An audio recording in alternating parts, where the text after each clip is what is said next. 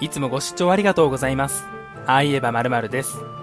これまで様々な未解決事件を取り上げてきましたが、その中で事件同士が何らかの結びつきがあるのではと感じられることが多々あります。以前にも取り上げた長岡京わらび取り事件。この事件の後にわらび取りに参加予定だった主婦が殺害されたことは有名ですが、実はわらび取り事件の半年前にも主婦を狙ったマラソン主婦失踪事件が起こっています。果たしてこれらは同一犯の犯行によるものなのでしょうか。第一の事件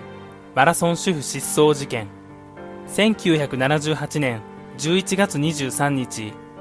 京都の宇治市でマラソン中に主婦の前田明子さんが失踪。心配した夫が警察に捜索願いを出し周辺を捜索したところ自宅の近くに血の跡と引きずった跡があった。血痕から流れ出た血液の量は1リットルほどあったと言われている。現場にあった血液と前田明子さんの血液型が共に O 型だったことから警察はマラソン中に何者かに襲われて連れ去られたという線で捜査を進める。しかしその後事件の進展はなく現在も未解決事件になっている。この犯人は隠すでもなく道路上で明子さんを襲っていることから計画的というよりは衝動的なものを感じます。出血の量からも犯人が前田さんを殺害していると考えて間違いないと思います。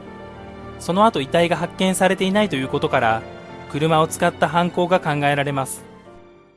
この事件と関連があると考えられている第二の事件がかの有名な長岡京わらび取り殺人事件。わらび取り事件の内容を簡単にまとめるとわらび取のために山に訪れた主婦の水野恵子さんと明石英子さんが何者かに襲われた猟奇殺人事件。2人はスーパーで店員をしておりポケットからレシートが発見された。そこには追われている助けてくださいと書かれておりその謎のメモ書きもあって注目を浴びた。マラソン主婦失踪事件が発生してからちょうど半年後の1979年5月23日に発生していることや狙われたのがいずれも主婦だったことからこれらの事件につながりがあったとしても違和感はない。この事件の被害者については売春絡みでヤクザに見せしめとして殺害されたとの話もあります。しかし仮にそれが事実だとするのなら見せしめなら殺害するのは1人でよく2人殺害すればそれだけ罪も増える上お金を売る機会も失われてしまいます。また被害に遭った2人の年齢は10歳以上離れており顔のタイプも全く異なるため両者を好みという理由で襲ったとは考えにくいと思います。そのためあくまでこの事件は猟奇的な思考を持った何者かの犯行だと考えることができます。第3の事件主婦放火殺人事件。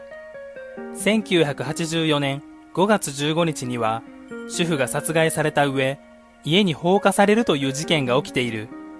この主婦はわらび取りに参加する予定だったが子供を迎えに行くなどの理由で参加せず難を逃れたという話がある。わらび取り事件の被害者を含めた3人を殺害する動機を考えた時に主婦3人全員に恨みがあるということはまず考えられません。どちらかといえば犯人側の都合で3人を殺害したと考えた方がしっくりきます。事件概要は以上になります。これらの事件は主婦という以外にどのような共通点があるのか。この後は事件のつながりを犯人の立場になってわらび取り事件の謎のメモ書きを主婦の立場になって考察していきます。一連の事件が同一犯だとすればどう考えても被害者全員に恨みがあったとは考えられません。あえて動機を挙げるのなら誰でもいいから殺したかった。これに尽きると思います。最初のマラソン主婦失踪事件は人目につきやすい道路上での犯行であるため計画的ではなく衝動的だったはずです。誰でもいいから刺してやろう。そんな気持ちでナイフを持ち歩いていたのではないでしょうか。そこで犯人は主婦を刺し車に乗せてどこかへ遺棄したと考えられますここで第一の犯行を終えた犯人はどう思うでしょうか達成感はあるかもしれませんが、それと同時に簡単すぎる、そういう気持ちも芽生えると思います。無防備な相手を襲うので、捕まる可能性さえ除外すれば、犯行自体はまず失敗することはありません。例えるなら、大人が小さい子供相手にスポーツで本気を出すようなものです。当然勝負にはなりませんし、子供相手に全力を出して勝っても後味は決して良くありません。もし犯人が犯行をゲームのように考えていたのなら、この簡単すぎる犯行に少し興ざめしていたかもしれません。もっと何か犯行を難しくするルールを作らなければ、これ以上の興奮や達成感を得ることは難しいと思います。ここからはマラソン主婦失踪事件とわらび取り事件の共通点について主婦ということ以外に何があるのかを考えていきます。考察に共感は得られないかもしれませんが、むしろ共感を得られるような共通点だった場合には、未解決事件になっていないとも言えます。そんなバカなと思っても、ぜひ最後までご覧ください。この男の人悪い人のメモ書きも含めて、なるほどと思えなければ、遠慮なくコメント欄に、そんなバカなと書いてください。犯人はマラソン中の主婦を殺害した後、テレビや新聞で事件の報道を目にする機会があると思います。そこで被害者の名前を知ることになりますが、被害者の名前は前田明子。この名前を見た時に感じた印象、皆さんはどう思われますか？直感的に四角形が多い、そう感じないでしょうか？名前の中に四角形が9つも含まれています。もちろんもっと四角形が含まれている名前は多々ありますが、パッと見て多いなと思ってしまいます。ここでわらび取り事件の被害者の名前を思い出してください。水野恵子さんと明石英子さん。水野さんの四角形の数は8個で、明石さんの四角形の数は7個と、四角形の数が1つずつ少なくなっています。この名前に含まれる四角形の数が、より達成感を得るために犯人が定めたルールと考えることができます。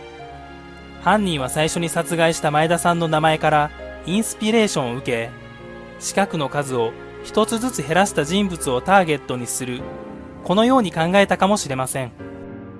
水野さんと明石さんの共通点が同じスーパーの店員のみだった場合は、二人を殺害する動機に疑問が残りますが、犯人が定めたルールにのっとってターゲットを選んだとすれば、殺害した動機になります。普通に生活をしていれば、相手の名前を確認する機会はそうはありませんが、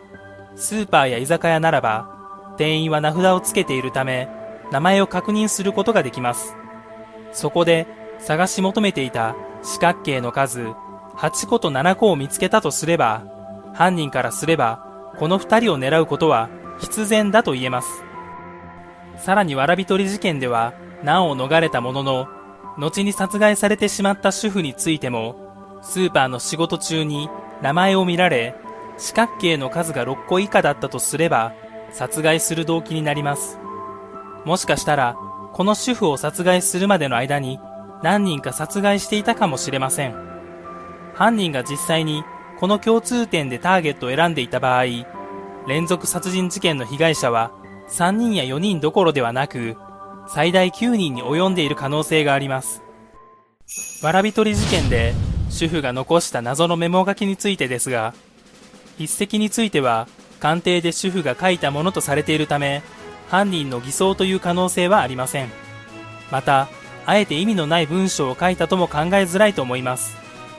この文章を書いた理由としては、犯人を伝えたい、隙を見て誰かに渡して助けを求めたい、この2つが考えられます。今回このメモ書きで注目していただきたいのは、この男の人、悪い人、この部分です。助けや悪いという字はひらがなで書いているのになぜ男は漢字なのか。男は助けと同じく七角であるため、同じようにひらがなでもよかったはずです。もちろん書くスペースが少なくなっているということもありますが、書くスペースを気にするのなら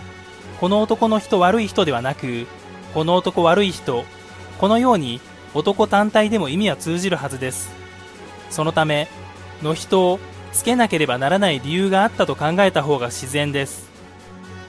これを男ではなく、休暇と呼んでみれば、の人をつける理由が出てきます。休暇というのは、その地域の由緒ある家柄を表しており、犯人の名前は出てこないが、休暇の人だと認識していたのなら、主婦はこのように書くと思います。家という字は漢字で書けば10画で、それより画数の少ない助けという字が漢字で書かれていないので、かをカタカナで書くのはごく自然の流れです。犯人はこの地域に住む休暇の人間で、お金も時間も車もあり、仕事をしなくても生きていける人間。そう考えれば、これらの事件があった平日の昼間にも犯行が可能です。もしかしたら犯人は恵まれた環境で自堕落な生活を送っていたゆえに生きる意味を見出せなかったのかもしれません。そのような理由で無敵の人間になってしまったとすれば、犯行自体はそれほど難しくありません。どうなってもいいという考えほど怖いものはありません。最近では安倍元首相が命を落とすことになりましたが、犯人の山上も捕まってもいいという思いがあったからこそできた大胆な犯行です。犯人は主婦の名前を確認した後、すぐには犯行に移さず、主婦に対して声をかけていたかもしれません。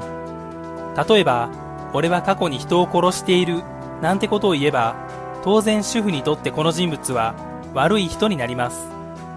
仮に主婦が警察にそれを言ったとしても、旧家の御曹司が冗談で言ったと言えば、捜査をされることはないでしょう。何日か前から自分をつけ回して殺人をほのめかす人物が仕事先のスーパーに現れたとすれば、当然怖くなります。追われている、助けてください。この旧家の人悪い人、このように書いて、仕事仲間に渡そうとしても違和感はありません。しかし書いている途中で、その人物の姿が見えなくなったため、メモ書きは誰にも見せずポケットにしまいます。そしてわらび取りに出かけたが、犯人に尾行されており、二人とも殺害されてしまった。そう考えれば、すべて辻褄が合います。最後にこの事件の考察をまとめていきます。犯人はマラソン中の主婦を襲ったが、犯行後、捕まらなかったこともあり、あっけなさを感じてしまう。報道などで被害者の名前を知り、そこから名前に含まれる四角形の数を減らしていくルールを自分に課す。スーパーで名前に含まれる四角形の数が8個と7個の主婦を見かけ、犯行を決意する。犯人は事件前に主婦と会話をして反応を楽しむ。事件の日、犯人がスーパーに訪れたので、主婦はメモ書きを仕事仲間に渡そうとするが、犯人の姿が見えなくなったため、渡さず終わる。主婦がわらび取りに向かう際、犯人に追跡されており、山中で殺害されてしまう。再び犯人が殺人の衝動を抑えられなくなった際、スーパーで目をつけていたもう一人の主婦をターゲットにした。以上がこの事件のまとめになります。振り返ってみると、この休暇の人悪い人という解釈は、なかなか筋が通っていると思いますが、皆さんはどう思われますか？なるほどと思っていただけたら、ぜひ高評価、チャンネル登録をよろしくお願いします。この動画は以上になります。最後までご視聴ありがとうございました。